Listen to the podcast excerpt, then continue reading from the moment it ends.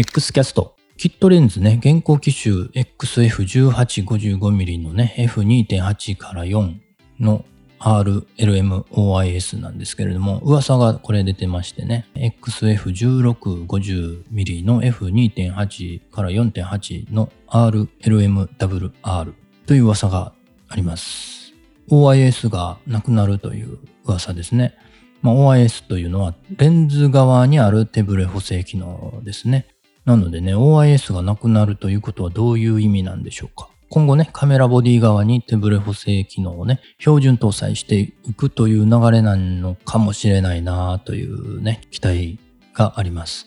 もしね、今回、今噂されているね、X106 に手ブレ補正機能がね、搭載されているのであれば、まあそういう流れは納得できるなと思ってます。まああくまでもこれ全部噂の